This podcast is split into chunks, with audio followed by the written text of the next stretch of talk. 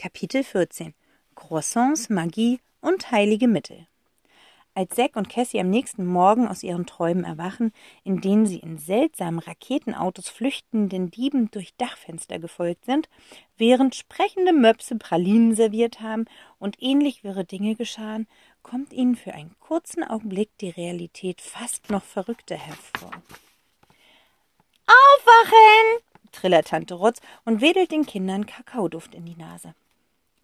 Es ist echt, echt, murmelt Zack, als er sich verschlafen umsieht, während Cassie so eilig aus der Hängematte hüpft, dass Monsieur Renaud unsanft auf den Boden plumpst. Oh, Entschuldigung, ruft sie und legt sich den Schal um den Hals und hofft, um nichts mehr auf der Welt eine Antwort zu erhalten. Bonjour, Chérie, flüstert er tatsächlich, und Cassie durchfährt so ein wohliges Glücksgefühl, dass sie vor Freude anfängt zu zittern. Hier, ist aus Kaschmir, sagt Tante Rotz, wickelt Cassie in eine wunderbar weiche Wolljacke und platziert sie auf einem der rosa Koffer. Auf einem weiteren stehen zwei dampfende Becher Kakao und ein großer Korb mit warmen Schokocroissants bereit. Hungrig kommt auch Zack angetapst. Und? Gut geschlafen? fragt Tante Rotz und streckt sich. Ich habe bereits Morgengymnastik gemacht, bin eine Runde geschwommen, habe zwei Tageszeitungen gelesen, drei Cappuccino mit Sahne getrunken und vier Buttercroissants geschlemmt. Hm, lecker, seufzt Cassie und greift zu. Auch Zack verzichtet auf die Frage der Organisation dieses köstlichen Frühstücks um, er sieht auf die Uhr, halb sieben. Ziemlich früh die, für die Sommerferien, was? Sagt Tante Rotz mitleidig. Tut mir leid, aber ihr wisst ja, unser Plan. Äh, ähm, sagt Zack. Könntest du ihn vielleicht noch einmal ganz kurz wiederholen? Bonjour, ich bin übrigens wach, verkündet Monsieur Renaud.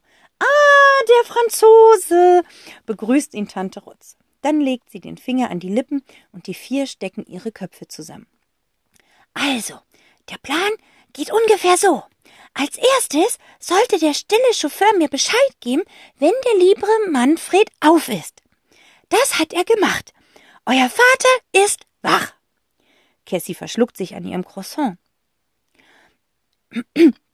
Aber die Ausstellung öffnet erst um elf. Das bedeutet, dass Papa mega nervös ist. Er fährt sicher jetzt gleich in die Galerie. Eben, bestätigt Tante Rotz. Und das sollte er nicht, denn wir müssen erst die Bilder hinbringen, fährt Zack fort. Tante Rotz nickt und beginnt, einen rosen, rosa Lockenwickler nach dem anderen aus den Haaren zu rollen. Cassie kratzt sich unwillkürlich am Kopf. Es muss schrecklich unbequem gewesen sein, darauf zu schlafen. Ich finde dich auch ohne Locken schön, entfährt es ihr. Tante Rotz fällt ein Wickler aus der Hand. Doch sie bückt sich nicht, sondern hält mit erhobener Hand inne, als sei sie urplötzlich eingefroren. Cassie spürt ein Ziepen im Bauch. Hat sie was Falsches gesagt? Auch Zack hält mit dem Kauen inne. Sein Gesicht ist voller Puderzucker. Also, das ist. Tante Rotz beugt sich über den Tisch, so dass ihr Busen fast im Korb mit den Croissants liegt und versucht, Cassie zum Umarmen. Also, das ist, ächzt sie. Das süßeste Kompliment, das ich je bekommen habe. Cassie atmet erleichtert in den samtweichen Kragen von Tante Rotz knallrotem Morgenmantel. Und ich dachte schon, ich hätte was Falsches. Ach, Ivo Mops auf Klo. Ich bekomme so selten Komplimente, dass ich mir ständig selbst welche machen muss. Und manchmal glaube ich mir die dann nicht. Tante Rotz setzt sich wieder und beginnt mit einem dreizackigen Kamm in den Haarrollen herumzustochern. Nach und nach pluffen sie immer mehr auf wie Eischnee in der Rührschüssel. Als Tante Rotz fertig ist, prangt auf ihrem Kopf ein badeschaumfluffiger Tuff aus Haaren. Toll, bestätigen die Zwillinge, als Tante Rotz sich kritisch in ihrem Handspiegel betrachtet. Aus einem Glitzertäschchen schüttet sie mindestens 700.000 Strassblumen in den buntesten Regenbogenfarben auf den Boden. Gemeinsam klipsen sie den größten Teil davon in ihre Frisur, während Tante Rotz den Rettungsplan weiter erklärt. Also, wo waren wir stehen geblieben? Ah ja, die Bilder müssen vor dem lieben Manfred und vor Hans Frank, sagt Zack. Ach ja, also vor Frank in der Galerie sein. Und wie stellen wir das an, will Cassie wissen. Frank ist nicht das Problem. Er kommt immer zu spät. Ah, aber Papa kann so gut wie schon den Autoschlüssel in der Hand haben. Mit einem Mal werden die Zwillinge unruhig. Es passiert ihnen öfter, dass sie blitzartig von genau demselben Gefühlsumschwung getroffen werden. Wir sollten uns beeilen, sagt Zack. Tante Rotz springt auf. Wer als Erster angezogen ist, ruft sie und sieht zu, wie die Zwillinge eilig zu den Hängematten stürzen. Dann wirft sie den Bademantel ab. Erste! Tante Rotz war unter dem Morgenmantel schon fix und fertig angekleidet. Das dauert bei einer Dame eben seine Zeit. Und je älter man ist, desto länger braucht man, um genauso jung auszusehen wie gestern, erklärt Tante Rotz, und ihre kleine Finte entscheidet sich nach kurzer Überlegung für ein pfefferminzgrünes Hütchen, das sie oben auf dem Schaumberg platziert. Schön da sitzen bleiben, befiehlt sie und öffnet die Schuppentür. Hele Macau, Hele Macau! Das heißt übrigens, los geht's auf Hawaiianisch. Und die Bilder, fragt Zack, sind schon längst im Auto, winkt Tante Rotz ab und läuft zum Tor. Dabei schwingt sie ihre Hüften im Kreis und tanzt mit den Händen zu.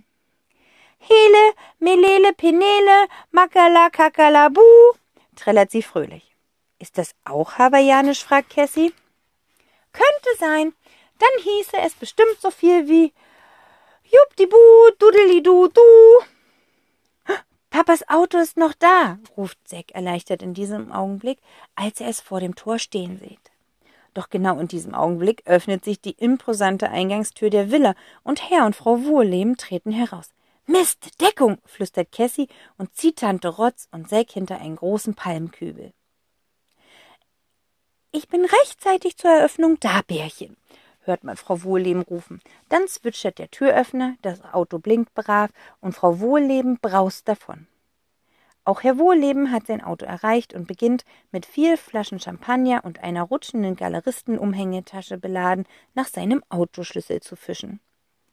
Was machen wir jetzt? Sechs Stimme ist vor Aufregung ganz kieksig. Hilfesuchtend sieht er Tante Rotz an. Wir müssen ihn irgendwie aufhalten. Da erscheint wie aus dem Nichts die Limousine und der stille Chauffeur steigt aus.